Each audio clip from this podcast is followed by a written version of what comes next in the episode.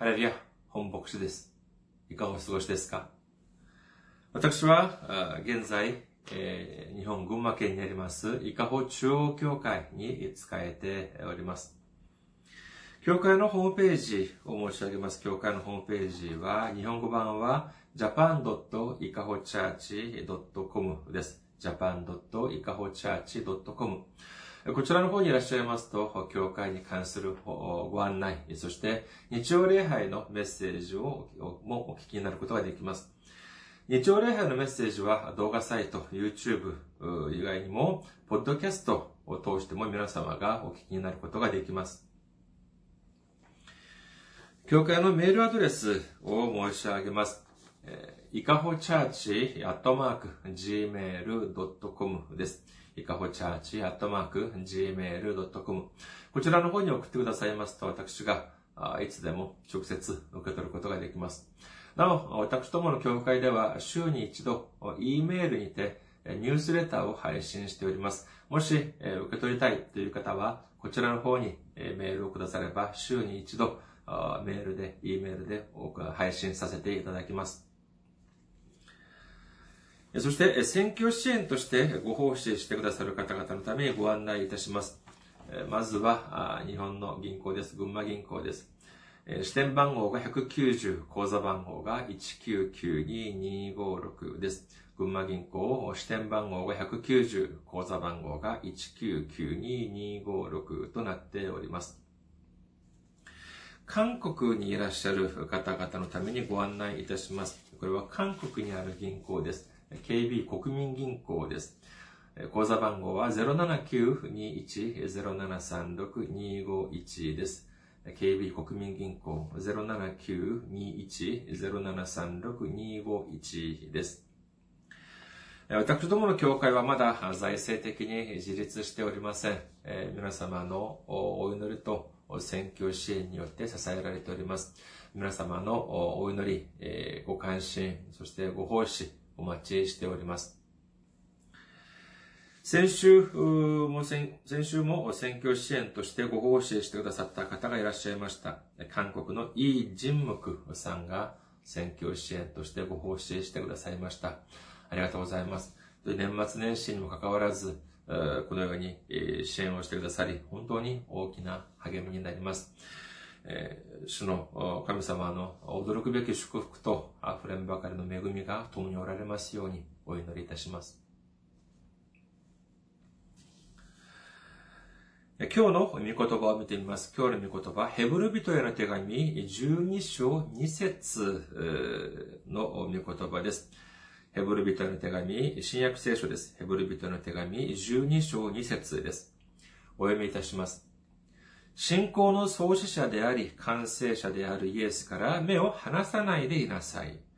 この方は、ご自分の前に置かれた喜びのために、恥ずかしめをものともせずに十字架を忍び、神の御座の右に着座されたのです。アメン。ハレリア。主を愛する方は、アメンと告白しましょ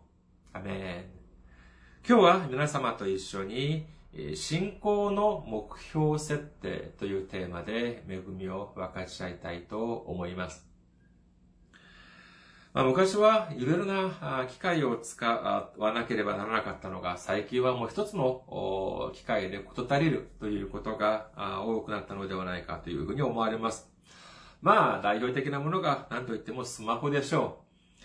う。1990年の中盤にの、まあ、95年でしたか、96年ぐらいに私が初めて、いわゆるまあ携帯電話というものを、えー、使いましたけれども、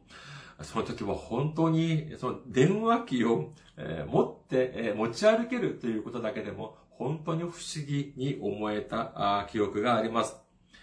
まあ、皆さんもそのようなことはあ、経験はおありかと思われますけども、寒い日や暑い日の時にですね、もう公衆電話の前に並ばなくてもいいという、もういつでも、どこでも電話がかけられる。もうこれだけでも本当にありがたかったという記憶があります。しかし今や、もう電話だけではありません。もうスマホ一つがあれば、もう電話やカメラはもちろんのこと、ネットまでもう、もうできるというのはもう今、今、今はもう常識と言えます。ネットさえ繋がっていれば、あもう国際電話だって無料でかけられるというご時世になりました。本当に便利になったものです。レコーダー、まあ、録音機、レコーダー一つを取ってみても、性能は本当に優れています。まあ、昔はですね、まあ、このカセットテープに録音をしようものならですね、カセットテープに、カセットテープを入れて、そしてマイクとかつなげてですね、そして、えー、これ覚えてますか皆さん。あの、テープレコーダーをですね、再生するときはボタンが一つ。しかし、えー、録音するとなると、えー、二つの指で、えー、その二つのボタンを同時に押さなければならなかったという 思い出がありますけれども、そういうふうにしてですね、まあ、録音しなければならなかったのが、今やもうスマホ一つで、えー、みんな解決してしまいます。数年前、蒼天礼拝をしていたところの、私はまあ録音をしてみましたけれども、本当に綺麗に録音がされていました。以前このような文を読んだ、文章を読んだことがあります。これは、ま録音をする機械、まあ、レコーダーとですね、人間の耳を比較したものでありましたけれども、えー、少しまあ騒がしい、えー、賑やかな地下鉄や繁華街の時に、隣の人の話し声を録音することができるかというものでありました。そのような環境で、いざさあ、レコーダー、あじゃあ、の録音機を使ってみるとどうなるのかというと、いくら性能のいいレコーダーだとしても、いろんなその周りの音がみんな一緒に録音されてしまうから、その隣の人がよほど大きい声で話さない限り、なかなかうまく録音できないということでありました。一方で人間の耳はどうかというと、いくら、まあ、想像しい、騒がしい地下鉄や繁華街などのようなところであっても、隣にいる人が自分に話をするときに小さい声、小声で話したとしても、それを聞き取ることができるというものであります。その理由は何かというと、人間の耳、耳というのは、同じ音の大きさだとしても、自分が聞こうとする音だけを聞き取るという、素晴らしい能力が備わっているということでありました。ですから人間の耳というのは単純にその音の大きさだけでなく、その音の取捨選択ということができる、そういう力がある。ですから、いくら隣の人の声が、その周りの音に比べて小さいとしても、自分がその声に耳を傾けると、注意を傾けると、聞こえてくるという驚くべき素晴らしい能力が備わっているという内容でありました。先日、この言葉が頭に浮かんでですね、少し考えてみましたけれども、本当にそのような、そうかもしれないというふうに思いました。しかしこれは、じゃあ耳に限ったことなのかというと、いや、必ずしもそうではないような気がしました。もしかしたら人間の目もそのような力があるのではないかというふうに思われたのであります。レオナルド・ダ・ヴィンチの作品であるモナリザや、またはま最後の晩餐を見るとですね、まあ、いわゆるまあ、遠近法っていうふうに言われますよね。その遠近法によって書かれているというふうに言われています。まあ、モナリザはキャンバスの上に書かれて、そして、その最後の晩餐は壁画だというふうに、まあ、存じておりますけれども、そのまあ平面な平らなところに絵を描きます、書くけれども、だとしても、これをまあ、遠近を遠いところと近いところを表すことによって、まあ、立体的に見せる、そういう技法だと言います。しかし、これがまあ、この、こういう絵というのはですね、実際と、じゃあ全く同じなのかというと、なかなかそうではないというふうに言います。つまり、つまり、どう、どういうことかというと、この遠近法で描かれた絵というのは、遠くにあるものも、近くにあるものも、ほとんど、ほとんどがくっきり書かれているという点が、まあ実際とは違うというふうに言えるのではないかと思われます。じゃあ実際はどうかというと、じゃあ実際は近くにいるものはじゃあはっきり、遠くにあるものはじゃあぼやけて見えるのかというと、いや、これもまた必ずしもそうとは言い切れません。例えば、目の前にこの手のひらをかざしてみた場合を、まあ、考えてみるとですね、まあ、当然、手の、自分、自分の手のひらを見るとなると、まあ、ちゃんとくっきり見えます。しかし一方で、じゃあ遠いところはどうなのかというと、やはりぼやけてしまうのであります。じゃあ逆に、遠いところを見る、視線を遠いところに移すとなるとどうなるのかというと、いくら目あ手のひらがあ自分の目の前にあったとしても、自分が遠くを見ていると、この手のひらはどういうふうに見えるで見えるでしょうかそうです。ぼやけて見えてしまうのであります。このように考えてみるとですね、えー、まあ、耳で聞くことができるという、まあ、聴覚だけでなく、目で、目によって見る、その視覚的な部分によっても、やはり人間は取捨選択をしているというふうに言えるのではないかというふうに思われました。先週の日曜礼拝の時にですね、私は壇上で一つの告白をいたしました。これはその時までうちの妻にもまだ言わなかったことであります。だからといっても大したことではありませんけれども、えー、何かというとですね、今か、先、えっと、先々週の木曜日でしたか、金曜日でしたか、まあ、一週間以上前でしたけれども、その、えー、夜にですね、私が一つ夢を見たんです。その今、夢の内容まではまあ申し上げるというのはまああれですけれども、まあその解釈で言うとですね、これはそんなにまあレアなその夢ではなく、本当に一般的に考えて、これの夢はもう間違いなく一つのことを表す夢だというふうに私には思われたんです。何かというともうこれはもう疑う余地がありません。大きな財を得ることができるという夢でありました。じゃあ、そのような夢をじゃあ見た翌朝の私の心境はどうだったでしょうか？ああ、これから何かいいことが起こるに違いない。そういう期待に胸を膨らませました。しかしですね、一日が過ぎ、二日過ぎ、え、でも何も起こるようなあ気配がありません。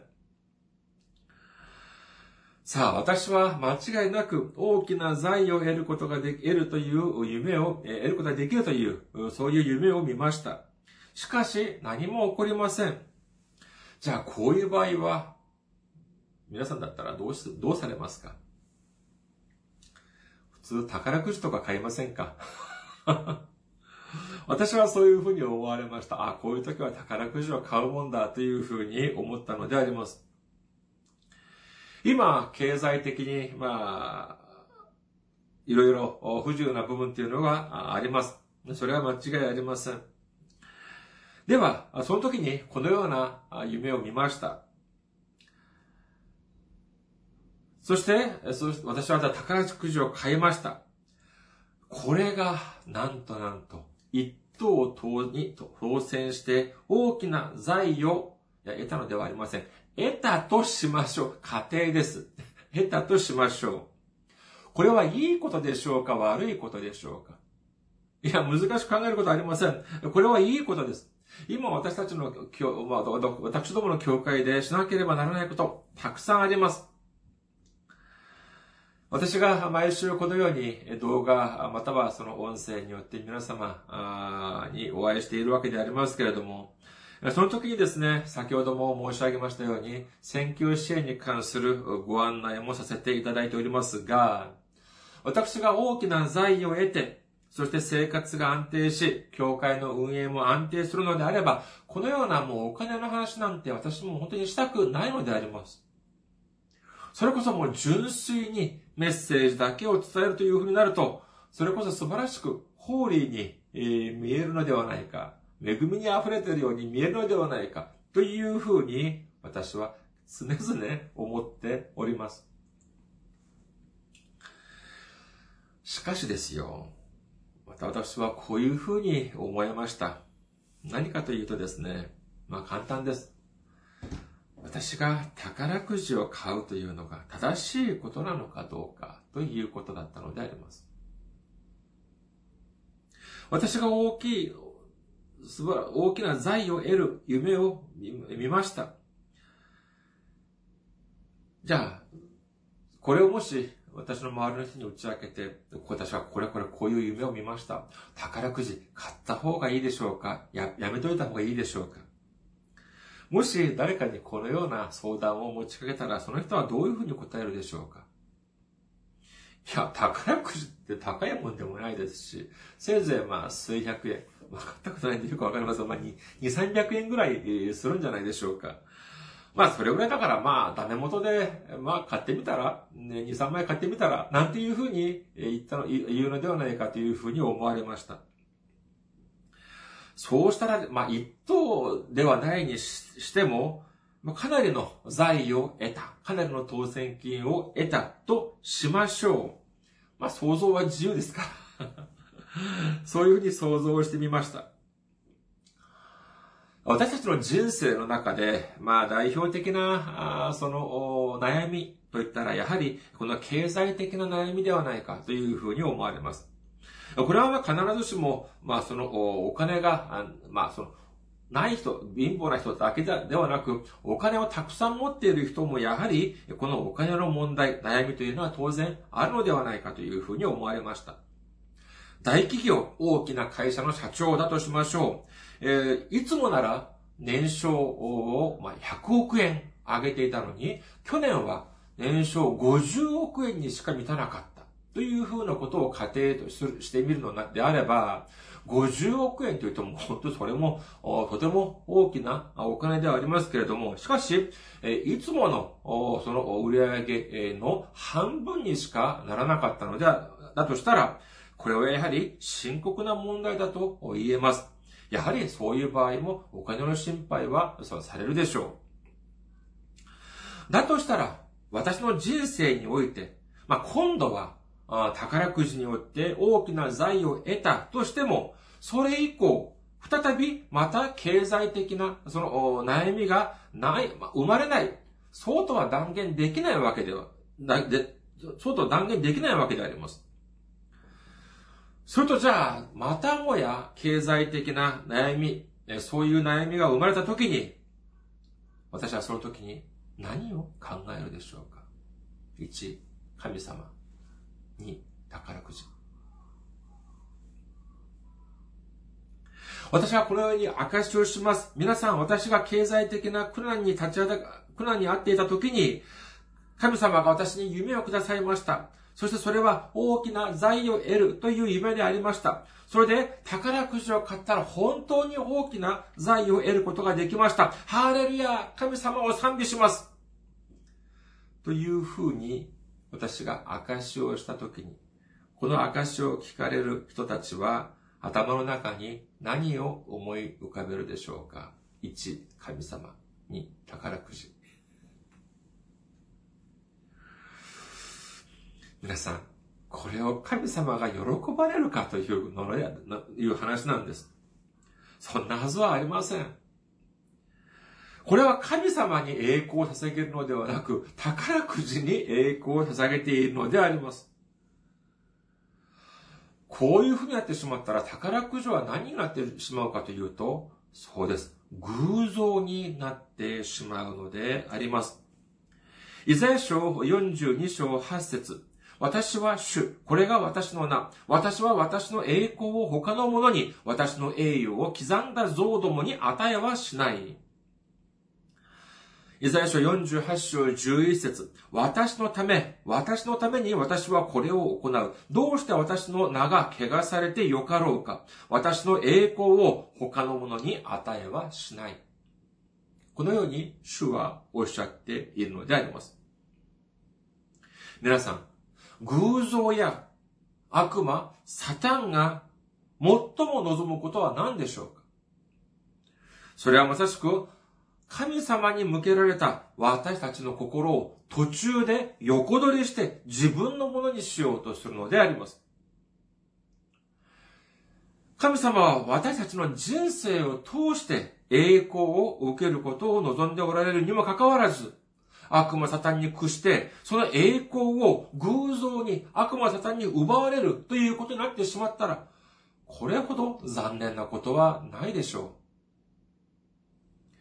だからといって誤解しないでください。あの、宝くじが悪魔だとか、サタンとか、罪だとか、そういうことを申し上げているのではありません。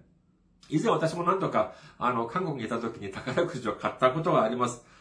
当たりはしませんでしたけれども、まあ面白半分に、まあたまに、まあ1枚や2枚買って、買ってみるというのが、こんなのも罪でもありません。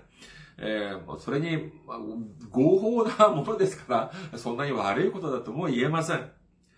ただ、私が申し上げようというのは、単に、えー、宝くじを買うとか、買わないとかえ、そういう問題ではなく、私たちの人生において主を頼るべきか、あるいは世の中を頼るべきか、という選択をしなければならない時がとても多いです。しかし、その時に、残念ながらたくさんの人たち、信仰があるという人たちでさえも、たくさんの人たちが主を頼るのではなく、世の中の方法に頼るというそういう場合が多いということなのであります。もし、まあ、牧師の、まあ、だと、その、牧師の端くれである私がですね、宝くじを買って、一等が当たりました。それで証しをします。牧師である私が証をすると、その、たくさんの人たちが、当然、恵みを受けなければならないのに、牧師のメッセージが終わったら、みんな、恵みではなく、宝くじを買いに行った。こういう風になったというのは、これは、到底主が喜ばれるはずがありません。軍事用語とか見てみると、ロックオン、皆様もお聞きになったことがあると思われますけれども、ロックオンという用語があります。ミサイルとかを、まあ、撃つときをですね、発射するときは、昔は、まあ、その目標、ターゲットに、え照準を合わせて、そして、まあ、その、スイッチを押す、まあ、打つ、打てばいいわけですけれども、この、こういう時に問題になるのは、そのターゲットがじっとしているのではなく、動いている場合だと言えます。そういう時はとても難しいでしょう。しかし今は、そのまあ、そのターゲットに一度、その照準を合わせて、その固定をしておくと、ターゲットがいくら動いても、その照準が自動的に動いてですね、その、合わせてください。合わせて、合わせてくれるというシステムだということであります。これを使うと、まあ、例えば、戦闘機、に飛んでいた時に、その敵のターゲットが目の前に現れた。しかし当然、まあ動きますよね。それに、照準を固定する、ロックオンをすると、まあいくらその相手が動いても、えー、照準を合わせてロックしてくれる。そして、ターゲットに確実に攻撃できる。そういうシステムがロックオンだというふうに言えます。私がそのような夢を見てですね、見た後、え、宝くじを買うべきか、買わないべきかというのを悩んでいた時にですね、その時に本当にあの不思議な体験をしました。何かというと、この頭の中にですね、その宝くじが一度ロックオンされてしまうとどういう風になるのかというと、その時までは本当に、いや、宝くじってどこで売ってるんだろうっていうのはもう本当に全然見当がつきませんでしたけれども、その運転とかですね、自転車で行ってる時にですね、見えてくるんですね。宝くじ売り場が。ああ、あそこにあるのかとか。その時まではもう全然気にも留めなかったあものが見えてきます。そして、あその、宝くじ売り場のと自転車で通り、通っていた時はですね、それほど大きくないスピーカーから、何ですか、そのまず宝くじのテーマソングとか、その案内とかが流れてきていましたけども、それほど大きい音ではありませんでした。しかしそれがもう本当にはっきり聞こえるんですよ。まあ、本当に、えー、情けない話であります。本当にもう恥ずかしい限りでありますけれども、今日の御言葉、もう一度見てみましょうか。ヘブル人への、ヘブル人への手紙12章2節です。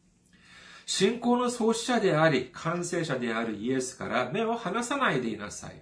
この方はご自分の前に置かれた喜びのために恥ずかしめをものともせずに十字架を忍び、神の溝の右に着座されたのです。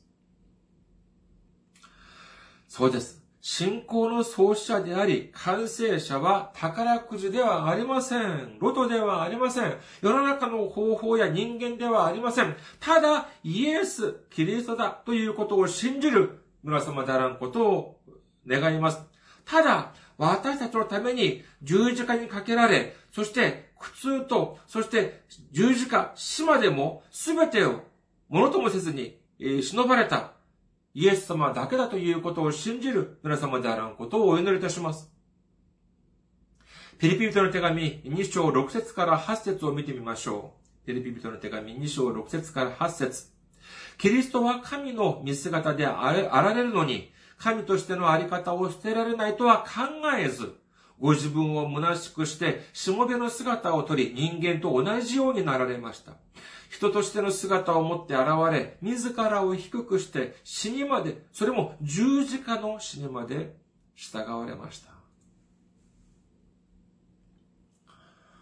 いかなる苦難があったとしても、私たちは必ずこれを思い起こさなければなりません。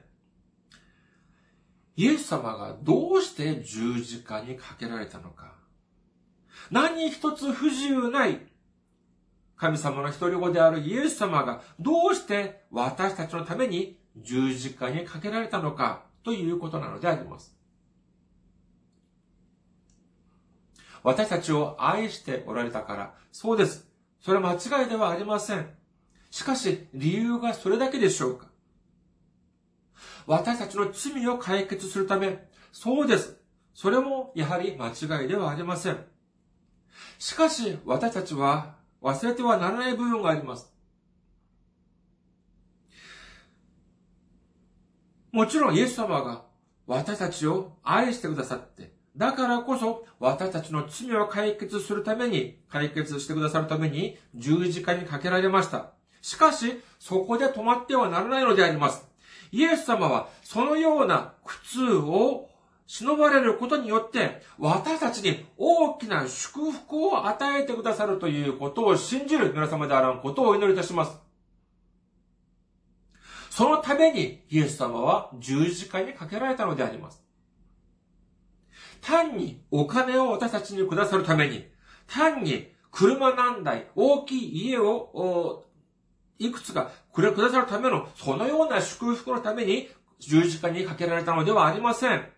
それより最も大きい祝福です。神様の一人子であるイエス様が、それほど無残に十字架にかけられ、そしてそのような恥ずかしめをものともしなかった。そういう理由というのは何かというと、それでも、それよりももっと大きい祝福を私たちにくださるためだということを信じる皆様であらんことをお祈りいたします。ローマ人の手紙8章18節今の時の苦難はやがて私たちに掲示される栄光に比べれば取るに足りないと私は考えます。私たちが今苦難を、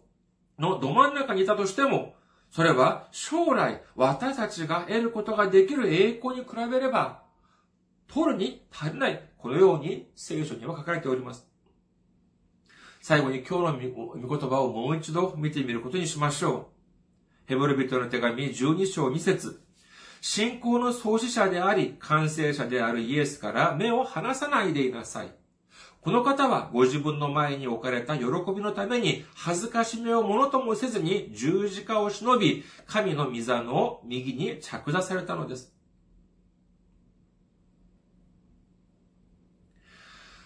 私たちが信じなければならないのはイエス様だけであります。その理由は何でしょうか？それは、信仰の創始者であり、完成者であるということは、イエス様だけだということなのであります。信じる方はアメンと告白しましょう。私たちがイエス様を信じなければならない理由、それは私たちのために恥ずかしめや、その苦痛や、それもみんな忍ばれ、十字架にかけられてくださった、その方はただイエス様だけだということを信じる皆様であることをお祈りいたします。私たちが世の中を見ると、見ると、イエス様は見えません。私たちがイエス様を見ようと思った時だけ、イエス様は見えるのであります。信仰においてでも、取捨選択はしなければなりません。そのことによって初めてイエス様を見つめることができるのであります。私たちがいつ、どこで、どのような状況に置かれていたとしても、世の中ではなく、ただ、ただ、信仰の創始者であり、完成者であるイエス様に対してのみ、ロックンをし、目標設定をして、昼も夜も寒い時も暑い時も、ただただ主だけを見つめて、主の導きに従うことによって、主が私たちのために備えてくださった驚くべき祝福を受けることができる皆様であらんことをお祈りいたします。ありがとうございます。また来週お会いしましょう。